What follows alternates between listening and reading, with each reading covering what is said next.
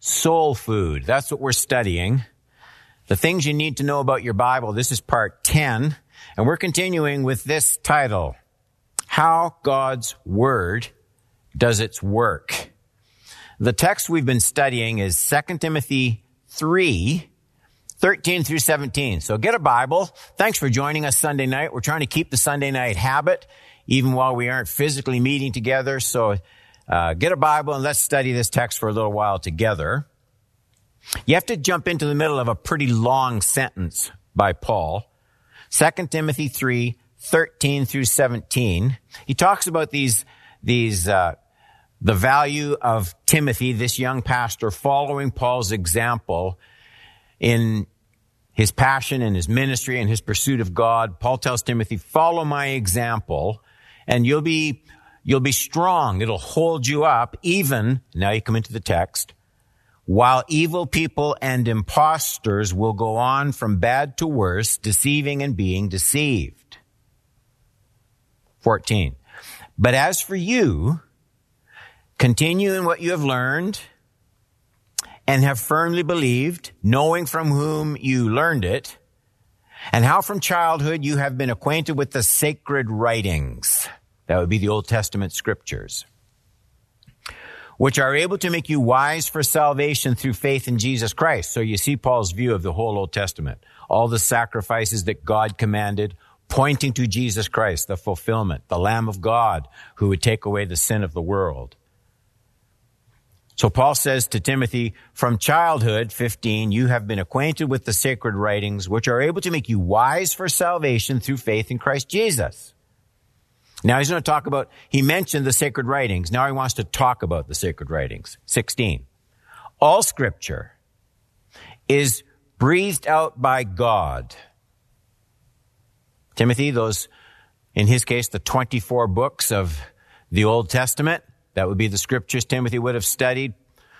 Paul has no hesitation to say these weren't just, these scriptures aren't just uh, religious people giving you their thoughts about God or making mistakes about God. No. All those Old Testament scriptures, they are breathed out by God. They come from God and profitable for teaching, for reproof. So there's that, that edgy side to it too. For correction, for training in righteousness, that the man or woman of God may be competent and equipped for every good work. So in our last teaching, we, we saw how Paul wanted to remind Timothy, he's a pastor, young albeit, but a pastor. And Paul wants to remind Timothy that there is still immense profit in the things he's learned in the scriptures. Don't assume just because you've known something for a long time that you don't have to ponder it and apply it and think about it anymore.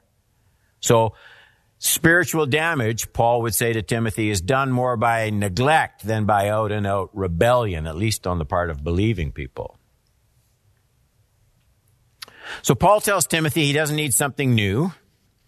He doesn't need something additional. He only needs to continue in the scriptures that he was taught in our text. It says from childhood and so as we jump ahead in this very passage, we find that the scriptures, all by themselves, if they're faithfully studied, humbly, repentantly read and obeyed, that they are apparently absolutely adequate to make us into godly people. That's in the 17th verse. You just, you can't do better than a promise like that. Jesus actually said the same thing in John 8, 31, 32. Jesus said to the Jews who had believed in him, if you abide in my word, you can't just start. You can't dabble. But if you abide in my word, you are truly my disciples. All sorts of people might consider themselves disciples, declare themselves. Jesus is interested in true disciples. You are truly my disciples. You will know the truth, all conditioned, if you abide in my word. You will know the truth. What happens when you know the truth from abiding in the word? Well, the truth will set you free. So today, we're going to start looking at the question, well, how do the scriptures do that? How do they do that in my life? How do they free my life from self-deception, uh, bondage of sin and habit. Do the scriptures do that automatically for everyone? Everyone who owns a Bible? Is this an automatic process? And if not, what are the steps? So I think it's really a practical topic. Paul says there are essentially four essential steps in producing biblical change. And they're outlined in four phrases in verse 16. He says, all scripture is breathed out by God and is profitable for, and here's the four things, teaching, reproof, correction, training in righteousness. Now, what we're going to do today is just look at the first one. Point number one, the Word of God is profitable for teaching. Uh, some of your translations might even have that word doctrine in it. Profitable for doctrine. This is Paul's emphasis. He's, he's not talking so much about the manner of teaching as the, the content of the teaching. So, so the Word of God is, it's the textbook, the curriculum for the godly life. If, if I'm going to know God at all, I must start with knowing His Word. Well, Pastor Don, what about Jesus? Come to the Father through Jesus. And that's true. How do you know about Jesus? Where did you learn that he died on the cross for your sins? Where did you learn that he rose from the dead, that he ascended to the Father? Where did you read those words, no one comes to the Father but by me? I'll tell you where you got them all, right here. Right here. If you want to know God, you have to start with knowing his word. You, you, you, probably you will know God no better than you know his word. And that's why teaching, I think I, there's a reason it comes right up front. Number one in Paul's list. You, you can't follow what you don't know. You can't obey what you haven't learned. Take the Great Commission, teaching them to observe all that I have commanded you. Do, do you know what Jesus has? Do you know all the commands of Jesus? Like it seems to be a really important topic. I can't obey what I haven't learned. I'll, I'll, if I don't know the word really well, even if I want to follow Jesus, my life is going to be pulled in the direction of a million different opinions and ideas. Paul explains why knowing God is just so closely linked to knowing his word. He does that in that 16th verse, 2 Timothy 3:16 where he says all scripture, it's it's breathed out by God. So, so that whole idea is so important that the New Testament won't uh, just drop that idea and leave it alone. It's expanded and explained. Here's Peter's take on that same idea about scripture being breathed out by God and why Paul says, start with the word, start with the teaching of the word. Peter says, 2 Peter 1, 19 to 21, and we have something more sure. He's just been talking about his experience on the Mount of Transfiguration, seeing Jesus and Moses and Elijah. He was, he was right there. He saw it. He heard the voice from heaven, heard with his ears. This is my beloved son. Okay. So that's the experience Peter has in mind. So it's shocking that he says, and we, here's the Christians in the church now, we have something more sure than that? We have the prophetic word to which you will do well to pay attention as to a lamp shining in a dark place until the day dawns and the morning star rises in your hearts. Knowing this first of all. Nope. Here's what you have to understand. If you're going to learn the scriptures, the teaching, the content of the word, here's what you have to know about the words in this book. Know this first of all. No prophecy of scripture comes from someone's own interpretation. These Old Testament prophets, when they say God said this and God commanded that and God spoke this, they aren't, they aren't just giving their own thoughts about God. Peter makes it very clear that everything they say, they got from God. No prophecy was ever produced by the will of man. They weren't just spinning out what they hoped were right ideas about God. but men spoke from God as they were carried along by the Holy Spirit. Ezekiel, Isaiah, Zechariah, Jeremiah, Amos, Obadiah, they were all carried along by the Holy Spirit when they spoke. You have to factor that in. So apart from the Word, we're left with nothing but human opinions. We have nothing else to teach at Cedar View Community Church. I can't speak for every church. We have nothing else to teach but, but this book. That's what we do in everything we do. Blast our children's ministries, building lives around scriptural truth. We're not just giving them little moral lessons, hoping they grow up to be nice people. It's, it's the book. It's teaching the book. If you're in a church that doesn't major on teaching the scriptures, I don't care how big it is and how fancy it is and how splashy it is. If you are in a church that isn't teaching the scriptures, you're wasting your time. I saw a website. I, I would never say where, but I just saw a website, another website promoting a brand new church. And you can predict where it was going.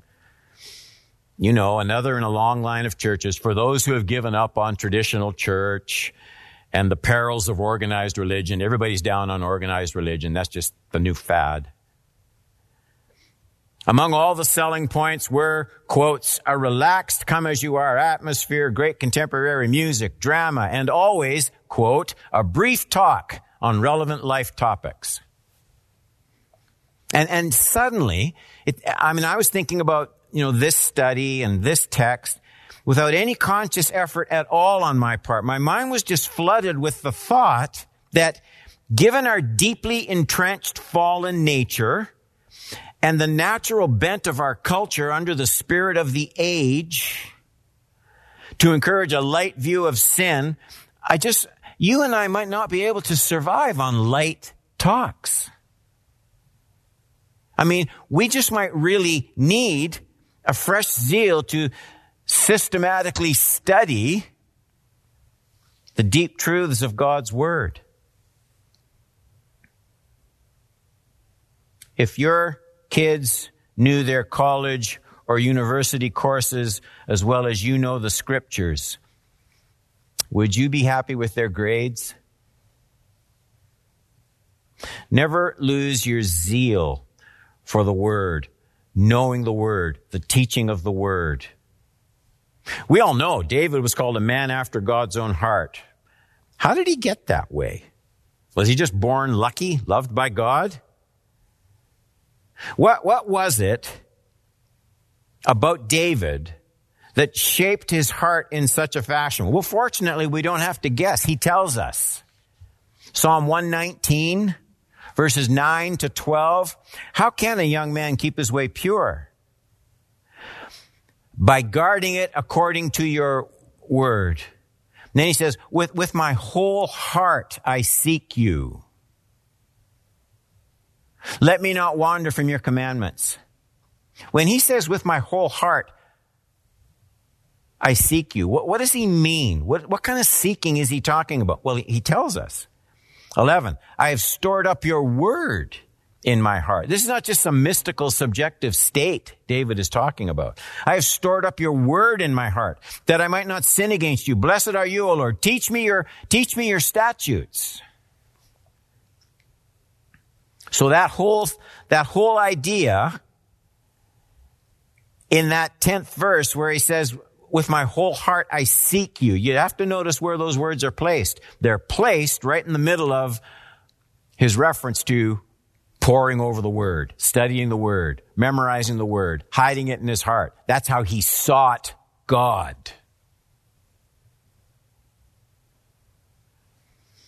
When you want your life changed, know what to do first. When you think about having your life transformed, changed, you need to immediately ask, changed into what? What's going to be the standard? How will you know if your life is changing for the better? What expert will you listen to? Well, all scripture is breathed out by God, profitable for teaching. Let me wrap up this way. Let me suggest, as best I know, some simple steps, okay? Simple steps to receiving the most from your Bible, either in corporate settings or private devotional study. Here are simple steps to profiting from the reading of the Word. I think I have three or four of them. So A. To produce biblical change, I must give the Word adequate study time. And here's the important part. Adequate study time in proportion to the time I give to other pursuits. It's the second part of that sentence that matters most. You see, you're like me. Ideas don't just enter my mind. They all compete for space. So it's not enough just to say, yes, I read God's word regularly. If, if my study of the word is, even if it's daily, but if it's still insignificant when balanced with the concentration I apply to other things, then the word isn't going to have the, the, the voting power in my life that it ought to have. Jesus actually talked about this a lot. Most clearly, probably in Matthew 13, 22, when he sums up the parable of the soil, how the word lands on different hearts, and the kind of fruitfulness and how it varies. This idea that the word must be given adequate space in comparison to the other pursuits of my life, he deals with that in Matthew 13, 22. As for what was sown among thorns, this is the one who, who hears the word, listens to the sermon, reads the study, reads the book. But the cares of the world, the deceitfulness of riches, choke the word, and it proves unfruitful. Those last words, it, it proves unfruitful. Wait a minute. I mean, isn't this God's inspired word? How can it possibly prove unfruitful? Well, its unfruitfulness isn't due to any, any uh, inadequacy on, on its part. It's not because it lacks great potential. The unfruitfulness came with the competition to other things in the space of my mind.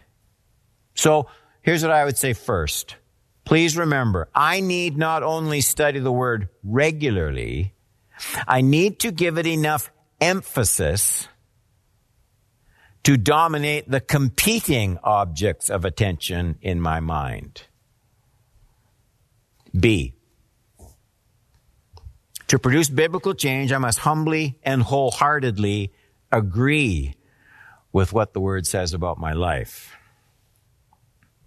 So it, it has to be more than information. I can't, I can't study this word the way I study European history. I have to study it in such a way, it's a different level of learning. It's not just a detached collecting of data. The Holy Spirit won't render the transforming power of the Word to the merely curious. So, so the power of the word dries up to people who study it without that humble, repentant intention to agree with everything it says about my own heart, my own life. Maybe James deals with this best. In James 1, verses 5 through 8, if you got a Bible, look up James 1, 5 through 8. If any of you lacks wisdom, let him ask of God who gives generously to all without reproach, and it will be given him. Well, that sounds simple enough. But, oh, wait a minute. Let him ask in faith, with no doubting. For the one who doubts is like a wave of the sea that is driven and tossed by the wind. For that person must not suppose that he will receive anything from the Lord. And then this explanation.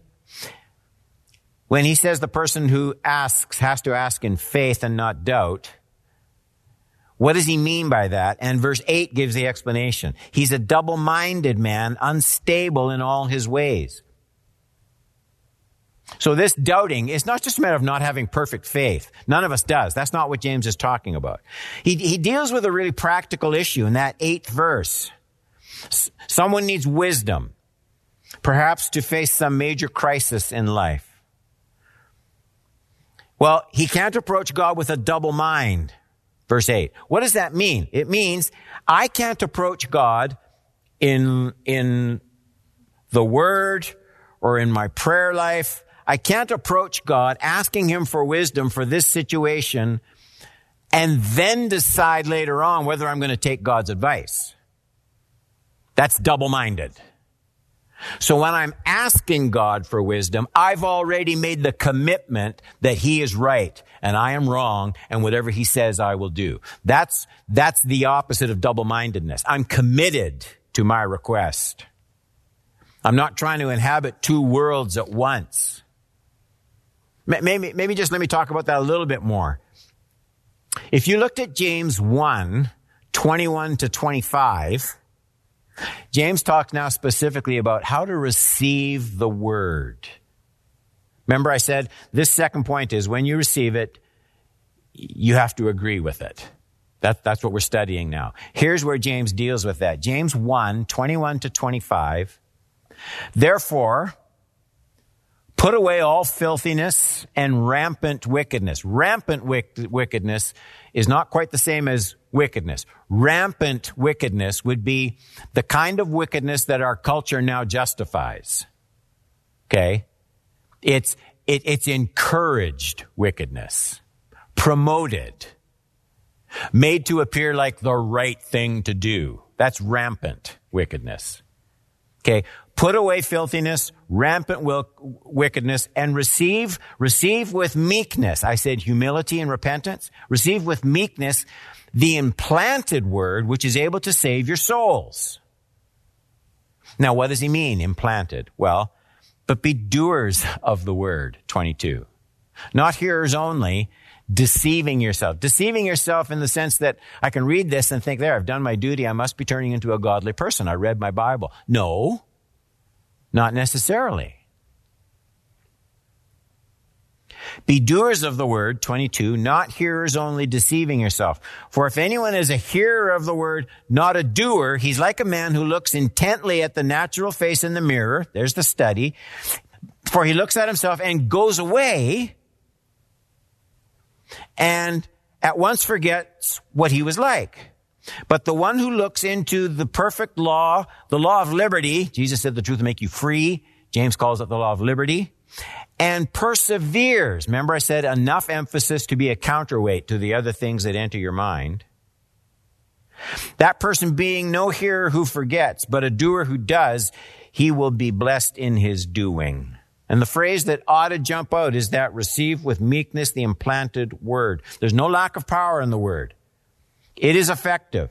It is able to accomplish its purpose in my life, but there can't be arguing on my part. Here's the third thing to do to receive maximum benefit from the word. C. To produce biblical change, I must immediately apply the word to all my activities. We actually studied this already in James 1, 22 to 25, where he says, but be doers of the word, not hearers only, deceiving yourselves. For if anyone is a hearer of the word and not a doer, he is like a man who looks intently at his natural face in a mirror.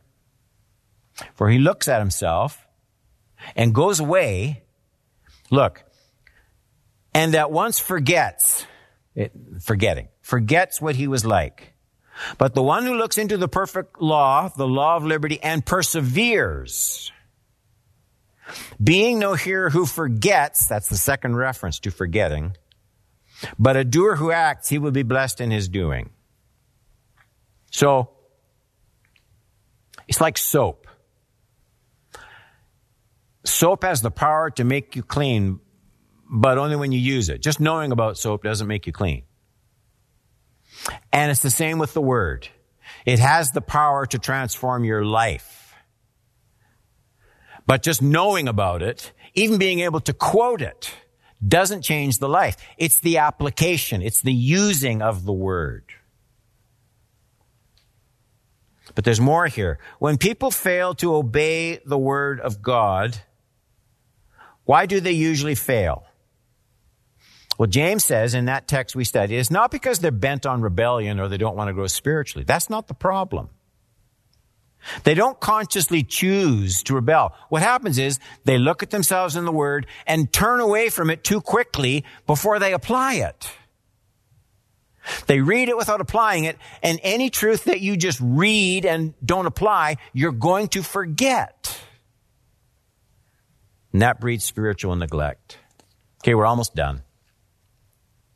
We have to constantly fight against that kind of hearing in, in our in our church. Let's just talk about our church. Jesus, Jesus seemed to identify this as an ongoing spiritual battle, and he, and he tucked it right into the Great Commission. Look carefully at Matthew 28, 18 to 20, and then we're done. And Jesus came and said to them, All authority in heaven and on earth has been given to me. Go therefore and make disciples of all nations baptizing them in the name of the Father and of the Son and of the Holy Spirit, teaching them to observe all that I have commanded you. Behold, I am with you always to the end of the age. Notice, it's not just teaching them, teaching them to observe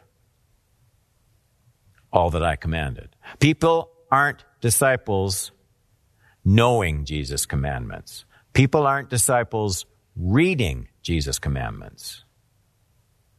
People are disciples observing all of his commandments. God's never going to grade me just on knowing. Knowledge is important. It's an important first step. But the Spirit only generates life and joy and hope and peace for those who who humbly give time to the word, study the word, apply the word, agree with the word, and obey the word.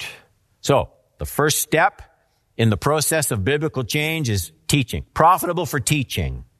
Follow those simple steps, and I think you'll begin to see fruit, the seed, not just landing on your heart so you admire it, but growing in your heart so it starts to shape the affections and joys and delights of your heart. And that's where the growth is. Not just pursuing righteousness, that's important. You start to prefer it. There's the change. Let's pray. We do love your word. It and it alone is profitable for people like we. Let your word let your word run through Cedarview Community Church in minds that are full of its truth, hearts that are repentantly in agreement with its truth, and desires that start to be molded and shaped by its truth. Fruit that grows in all of our lives so that Jesus is glorified. In your name we pray. Amen. Amen. Join us for our prayer time, church. God bless you. Thanks for studying with us.